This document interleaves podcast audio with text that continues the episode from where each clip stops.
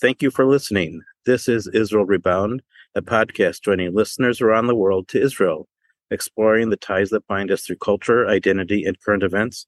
I'm Alan Potash, and today I'm in Israel, Tel Aviv, and I'm joined with my co host and friend Liz Felstern in Jerusalem. Liz, how are you? I'm good, Alan, and uh, I can sense how much closer we are today uh, geographically than when we normally I, record. I know, I know, we're only about 45 minutes apart. mm-hmm. uh, it could be three hours by the time one gets to Jerusalem from Tel Aviv. But I'm in uh, Tel Aviv right now for a couple of days, and I'll be in Jerusalem uh, tomorrow uh, for a couple of days. I'm here for meet, some meetings with the Jewish Federations of North America.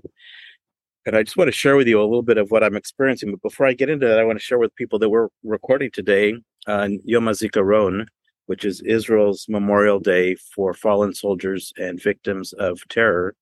Uh, and we talked a couple of weeks ago about some of the recent uh, terror attacks, especially the the um, tragic killing of three members of the Dee family uh, that took place uh, during Pesach, uh, and the father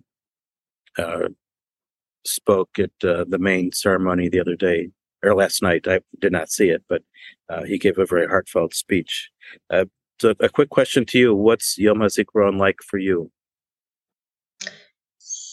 So we generally, uh, and this year included, watch the national ceremony the ceremony in the evening, which starts Yom HaZikaron, takes place at the Kotel at the Western Wall, um, and is always a, a, very moving ceremony that um, sort of spans that space of hearing the stories, I think, of all the different types of people that uh, are memorialized on Yom HaZikaron from soldiers starting from even before the creation of the state in 1948 up until much more recent times, victims of terror, Jews, non Jews.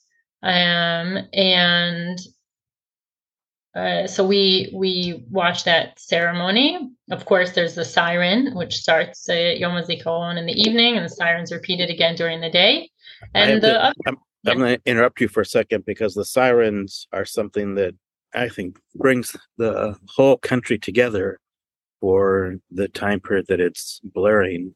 So last night, you mentioned last night the siren uh, was at eight o'clock and it lasted for a minute, but the whole country uh, comes to a standstill for that minute in the night in the evening. And then today at 11 o'clock in the morning, again, the sirens went off for two minutes and Amy and I were walking uh, through Tel Aviv, and to just see everybody standing still for two minutes, people getting out of their cars, it's just a very emotional uh, experience to see that, and it's something that from the time that I lived here, I've always valued that uh, that moment, the sound of the sirens.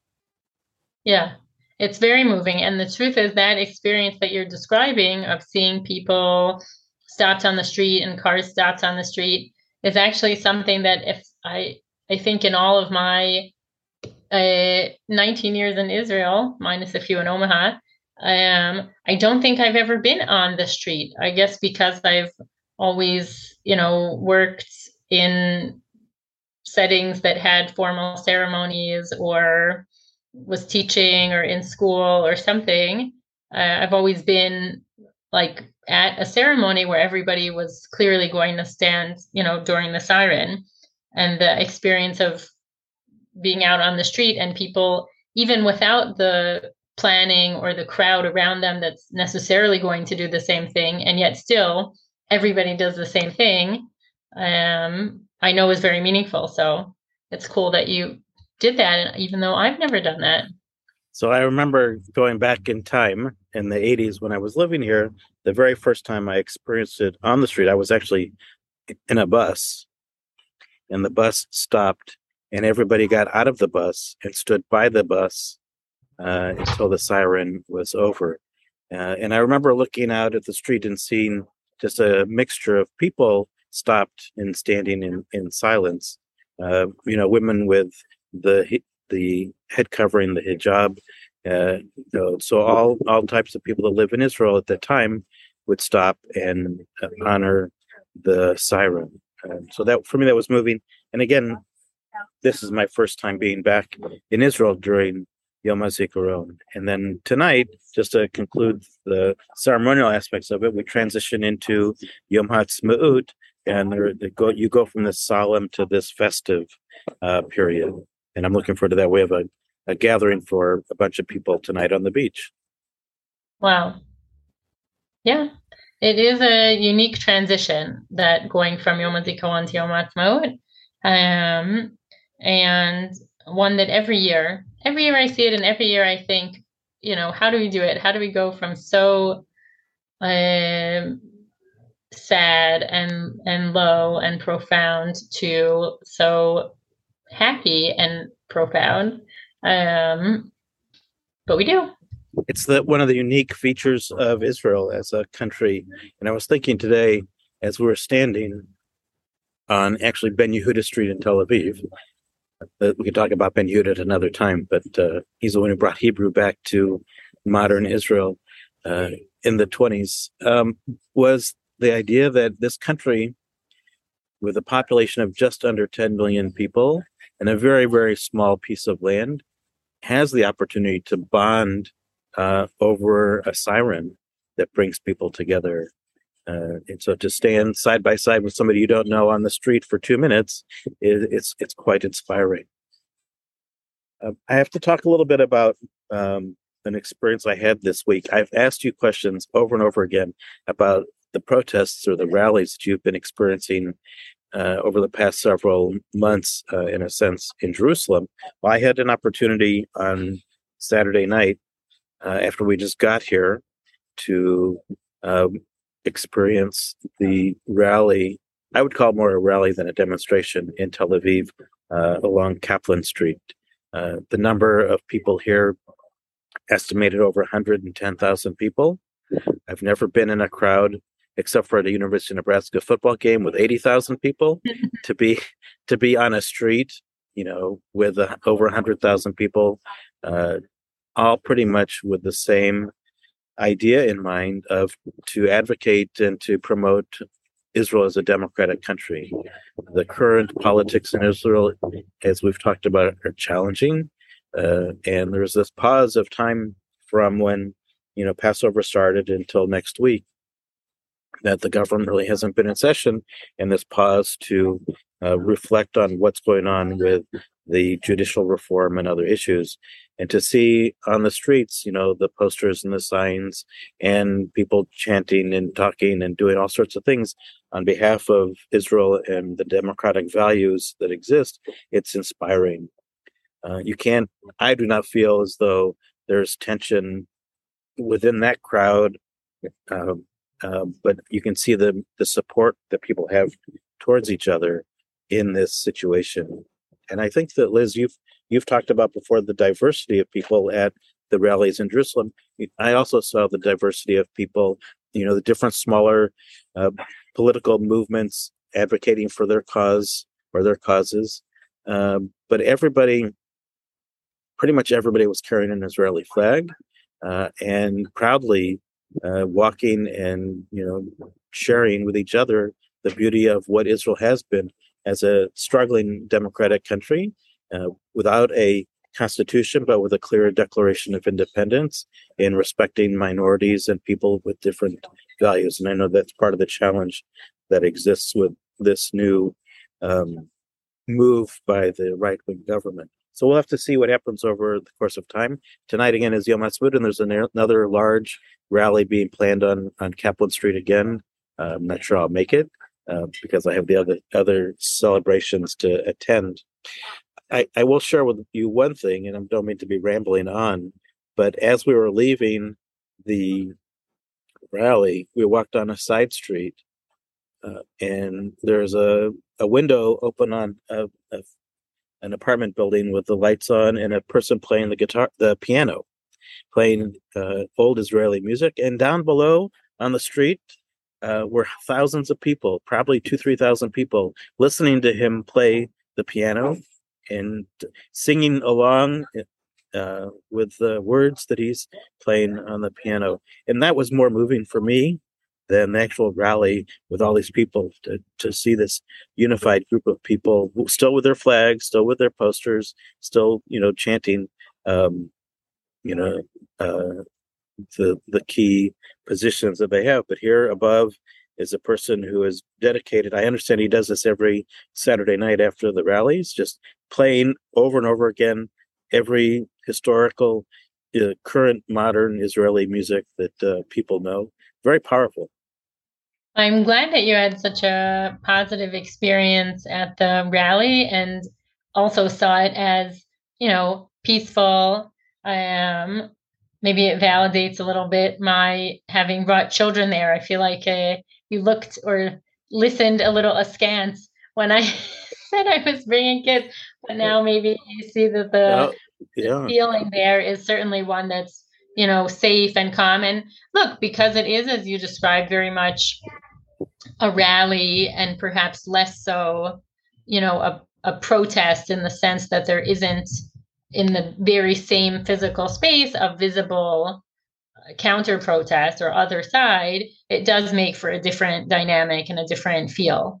So the so the rallies have had, as you described, this very you know unified um, feeling and sentiment to them and you're right about the ages. Uh, we saw people from, you know, babies to you know very elderly people pushing their walkers or in their wheelchairs, uh, attending and carrying their flags. It and to me that was more of the the beauty of the gathering of people, of all walking the streets with their flags, demonstrating how important Israel is to them as a country. You know, I, have covered um, in my work, I've covered neo Nazi rallies. I've walked on the streets during Paris protests. And each time um, I've been in a different demonstration, I've always felt a sense of violence and um, aggressiveness. I didn't see that at all with this rally in Tel Aviv. And I'll also share with you when I walked through the streets of Paris several years ago during the Yellow Vest uh, demonstrations, most storefronts had their windows covered with wood uh, mm-hmm. and um, you know then there was graffiti on the woods there there were no broken windows uh, along any of the streets that we walked down there was no destruction of of property uh, and I, to me that that accents the the general feeling that this is not a, about a, a, a, takeover. This is about an expression of why Israel's important to these individuals, as well as it's important to us. Yeah, and you know, I think uh, I think it's an important point that you're making, and I hope that we will see that um, that peaceful protest is as effective as any other form of protest, right? We we have seen some more protests uh, in the work that I'm doing here this week. Uh, you know, uh, groups uh, kind of demonstrating their continued support for a democratic Israel in front of all of our meetings. Uh, and there was a little bit of a confrontation. I was not added. I was at a different meeting um, the other day where one of the authors of the judicial reform was invited to present a position uh, on a panel and uh, people in the audience uh, started challenging him, and it became a little unruly, and those those demonstrators were asked to leave. Uh, but you do see a, a, sense of the challenge that exists here in this country that there are people that support what is being put forward, and uh, in my opinion, a larger group that I'm seeing uh, opposed to this shift in the direction the country is going. Are you seeing that also in in your workplace or in your community? So I, obviously for both of us, it's a little hard to surmise from the, you know, the anecdotal and the small bubbles that we see to the wider trends in the country. I do think that it is um, certainly reasonable to assume that the number of people who are not in favor of judicial reform in its current format is larger than the number of people that that are. right? Because uh, I think you know if we're gonna, I mean, I'm gonna make sweeping generalizations here, right? But all of the people who uh, did not vote, let's say, for the for the current government, do not support the reforms in their current state, and a growing number of people who did vote for this government also do not support them. So I think we know that it's more than 50% of the country, but it's hard to know how much that matters or, or will matter if we have an elected, right, a democratically elected government that um, that has the right to rule and has to make decisions about to what extent they're going to listen to public opinion and let that shape uh, their decision making. And so that's exactly, I think, the purpose of the of the rallies or protests or whatever we're calling them, um, to right to make that voice heard and to try. I think the attempt is to make public sentiment so clear that the government does feel obligated to reconsider um, and and amend the changes that it's trying to push forward. I agree. I, I will share with you that one of the meetings that I attended this week was with some tech, high tech uh, individuals, owners of businesses, and people who are uh, ec- uh, economists, and looking at the impact that this is having globally uh, with the amount of of investment that has been coming into Israel over the years, they're starting to see that that is slowing down a little bit. Now, it could be slowing down because of just the general world economy, uh, but they feel that the power that the tech industry has had in Israel over the years has been one of the shining lights of Israel, and they're concerned that this reform will impact the growth that the tech industries have had in Israel. So that's a stay tuned kind of comment. Uh, let's hope that it doesn't uh, impact as much as it, it, could. But the fact that the tech entrepreneurs who have really built Israel over the past 20 years, this is the startup nation in terms of the, the nomenclature that is used of describing Israel, they fear that the, the lack of stability with the government is sometimes more threatening than rockets that might be fa- falling uh, in Israel. I, I'd say along those lines that this type of um, you know, challenge or threat to the status quo in Israel is a different type that we've had than we've had in the past. We know how the economy tends to react when we have a, a war going on or you know um, terrorist attacks going on in the country but how the economy reacts when you have sort of a, a very dramatic civil rift and four months of ongoing protests. We don't know how the economy reacts because we've never had that before. Uh, it really is uh, historic and unique. And I think we can all imagine how it certainly could have very significant impact on the economy and on and on so many other issues, right? Judicial reform in and of itself touches on many facets of life from civil liberties to education system et cetera et cetera and the um, the outcomes of the uh, protests to that that judicial reform also have their significant impacts what it means for the fabric of israeli society and that unity that you described um, and economic and, and etc. Yeah. So as you said, we'll have to wait and see.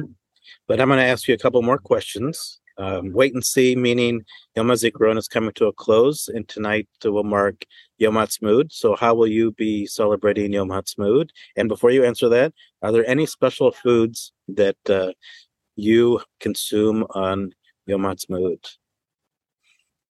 So, uh, against my will, I will be camping in celebration of Yom Ha'atzmaut. It's a very Israeli thing to do in general for all sort of Israeli holidays to want to walk the land, be on the land, enjoy nature.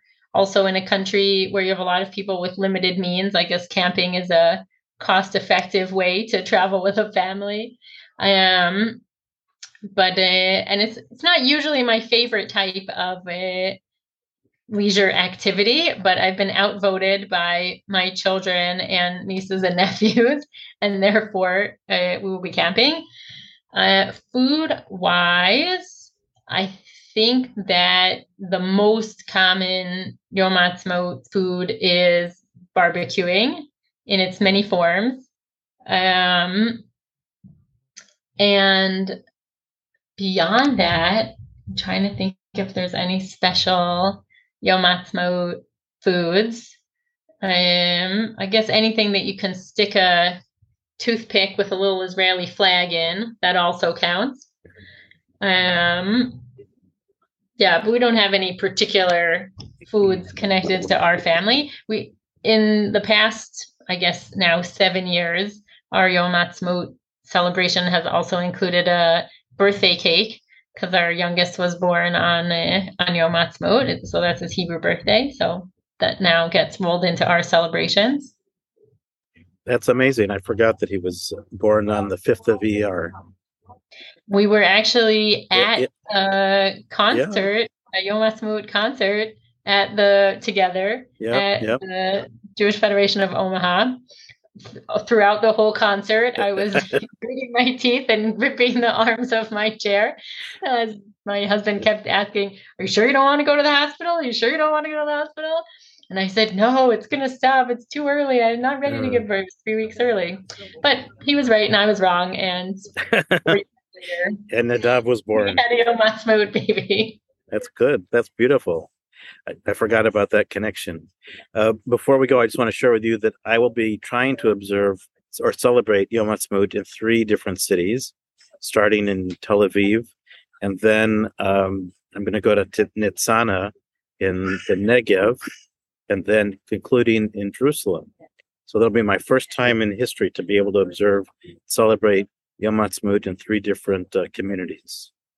Is Nitzana the community where you were the last time you were in Israel and met with the mayor? Yeah, yeah, yeah. So mm-hmm. we in Ramat HaNegev is one of the areas that we fund through our allocations process. And I bumped in, I didn't bump in, I had a meeting with the mayor the other day, and he said, Alan, we'd love to have you come to Nitzana for our Yom Ha'atzmaut celebration. I said, I'd love to, but uh, we're going to, you know, we're leaving Tel Aviv and we're going to go celebrate in Jerusalem. And so for the past two days, he has been figuring out a way to get us down to Nitzana. So he I somehow managed to convince you that Ramat HaNegev is on the way from Tel Aviv to Jerusalem, uh, uh, huh? He, he said, take it, take the train to Beersheba and we'll pick you up in Beersheba. I said, I can't really do that because I have our luggage and we're, we're leaving Tel Aviv. We're going to check into our hotel into Jerusalem. And they says, okay, take, I'll take a, take the train from Jerusalem to Beersheba and I'll pick you up. I said, we're not going to get there much before four o'clock. I said, so what time are you celebrating in Nitzan? He says at 1.30. And I said, well, we're going to plan to leave Tel Aviv around 11.30 uh, and we'll see if we can make it. He says, "Well, I'll see if we can bring it. Uh, have a car come and pick you up." So I will report next time we talk how um, how I experienced the uh, Nitzana Yom Ha'atzmaut experience. Uh, I was there over the summer. It's a beautiful little community, and he gave me the warning. He said, "Don't don't think of it as a big city celebration. It's a small town." I said, "It's a small community, and it'll be perfect." Mm-hmm. So I'm looking forward to that. And I, uh, any final words before we conclude? Well, just I think that would be great to be able afterwards to compare and contrast how, you know, Israel's Independence Day felt in three different parts of Israel. We'll see if they everybody does it the same way. Maybe you'll learn about new Yom Ha'atzmaut foods if you're uh, seeing so much territory. Well, I know tonight is the barbecue, so that's one. And tomorrow, mm-hmm. tomorrow midday will be kind of the military flyover with all the jets along the Mediterranean coast. So I'm looking forward to that. And I have no idea what's going to take place in Nitzana. So I will share that with you the next time we talk, uh, which hopefully will be, it won't be this Sunday because we'll be flying back, but uh, uh, next Sunday after everybody resumes their their normal lives after Pesach and the Yoms. Well, I'll be looking forward to it and uh, very excited to have you here in Israel and hope that the rest of your travels go smoothly and our as inspiring as the days that you've described to us so far. Well, thank you and enjoy your camping experience. I will try. uh, and thank you all for listening. This has been Israel Rebound, this time from Israel. This is the second time that we've been able to record together from Israel. Looking forward to more opportunities. And again, thank you all for listening.